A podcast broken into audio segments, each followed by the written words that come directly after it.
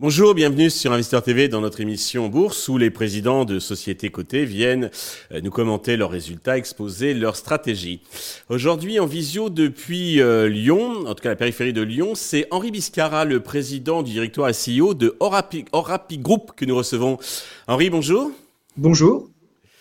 Eh bien, commençons, si vous voulez bien, euh, par la présentation donc de votre société, Orapi Group, pour ceux qui ne connaissent pas ou qui connaissent peu l'entreprise.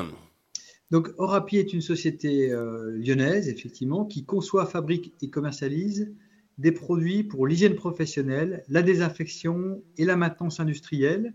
Nous a, nous, nous adressons à, à six marchés, euh, l'industrie, les transports, tout ce qui est loisirs, café, hôtel, restaurant, la santé, les collectivités publiques et les entreprises de propreté. Enfin, notre... sur, quel, sur quel périmètre géographique ? Sur la France, à quatre-vingts pour cent, vingt pour cent mmh. d'export. Nous avons réalisé deux cent trente millions d'euros de chiffre d'affaires en deux mille vingt-deux. Nous avons mille personnes et sept usines en France et à l'étranger. Donc, notre D'accord. métier, c'est de fournir à nos clients des solutions pour l'entretien de leur matériel, de leur machine, pour espacer leur période d'intervention. Et donc, nous leur vendons, euh, quelque sorte, des économies. On est au cœur du développement durable. Très bien. Alors, qu'est-ce qui, quels sont vos atouts, vos spécificités qui vous distinguent et qui vous démarquent des autres acteurs du, du marché ? Donc, sur notre marché, nous avons des, des grands acteurs industriels mondiaux, des Américains, Ecolab, Diverset, qui sont nos concurrents, euh, des Allemands, Enkel. Et puis, à l'autre bout du spectre, nous avons des, de toutes petites sociétés euh, qui sont spécialisées. Donc, Orapi a fait le choix, il y a une dizaine d'années, de l'intégration verticale, c'est-à-dire qu'on est à la fois concepteur, fabricant et distributeur. Donc, on apporte une offre globale à nos clients avec, euh, je dirais, les atouts d'une grande entreprise, mais l'agilité d'une E T I. Voilà, donc c'est ce qui nous différencie de, de, de, ces, de, ces, grands, euh, de ces grandes sociétés et de ces toutes petites sociétés qui sont à l'autre bout du spectre. Très bien, c'est clair. Euh, alors, vous venez de publier vos, vos résultats en deux mille vingt-deux. Dans les grandes lignes, qu'est-ce qu'il faut en retenir ? Alors, ce qu'on peut en retenir euh, d'un point de vue plus euh, business, on va dire, c'est un, que nous avons euh, significativement amélioré notre satisfaction client. Nous, on travaille dans la durée longue avec nos clients et donc dans des périodes très perturbées, Covid, perturbation des chaînes logistiques, c'est vraiment un atout d'avoir cette, cette bonne résilience avec nos clients. Deux, euh, nous avons gagné des nouveaux marchés avec des, des, grands, des grandes sociétés et, comme la S N C F, comme la Croix-Rouge française, des grands distributeurs comme Leclerc, Grandfray.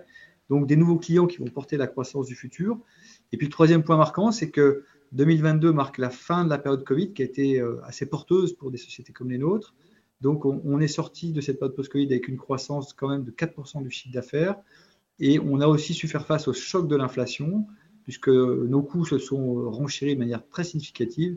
Et on a pu, en très grande majorité, repasser ces, ces hausses à nos clients euh, en deux mille vingt-deux.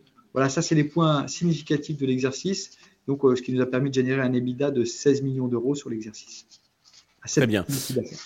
Ok. Pour les prochains mois, quels sont les enjeux et la stratégie que vous allez déployer ? Il y a que l'enjeu principal, c'est que nous sommes sur un secteur d'activité qui est en croissance régulière de deux à trois pour cent par an, un secteur assez défensif, mais un, un métier qui est en profonde mutation. Mutation vers des offres décarbonées, des offres vertes, euh, avec euh, peu d'atteinte sur l'environnement et euh, saine pour l'utilisateur. Donc, euh, notre enjeu à nous, industriels, c'est de créer de nouvelles offres avec euh, moins des, des, des composants, des ingrédients naturels qui se substituent aux, aux ingrédients chimiques et puis beaucoup moins d'emballage. Donc, on réduit euh, par des offres de produits concentrés ou des produits rechargeables de quatre-vingt-dix à quatre-vingt-quinze pour cent l'impact carbone de nos offres. Voilà, donc ça, c'est l'enjeu principal stratégique et nous sommes prêts, euh, Orapi, avec euh, une offre innovante et verte. Le deuxième enjeu, c'est de faire face à, je dirais, l'évolution vers le multicanal. De plus en plus d'acteurs sont sur ces marchés, donc on renforce très fortement nos compétences en termes de digital, de e-commerce, de façon de commercialiser nos offres pour toucher, comme ils le souhaitent, l'ensemble de nos clients. Très bien. Pour conclure, alors le, le titre est en repli d'une trentaine de pourcents environ sur un an. Avez-vous un message à l'adresse des actionnaires, des investisseurs qui nous regardent ? Je crois qu'Orapi est une société qui s'est beaucoup modernisée en trois ans, qui a montré qu'elle était résiliente, qui a des offres de produits et de services qui correspondent aux besoins du marché, Donc, je crois qu'il y a une valeur intrinsèque à cette proposition, justement, de valeur auprès de nos clients qui est, qui est, qui est là. Et, et si on regarde les aspects plus financiers, aujourd'hui, on a une valorisation, une capitalisation boursière qui est autour de trente millions d'euros, des fonds propres qui sont autour de soixante millions, un EBITDA de seize millions. Donc, je, je pense que les, les investisseurs qui vont se pencher sur les fondamentaux de notre société vont, vont pouvoir en évaluer le potentiel d'appréciation.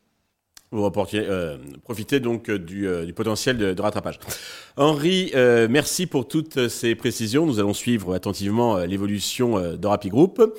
Merci à tous de nous avoir suivis. Je vous donne rendez-vous très vite sur Investisseur T V avec un autre président de Société Cotée.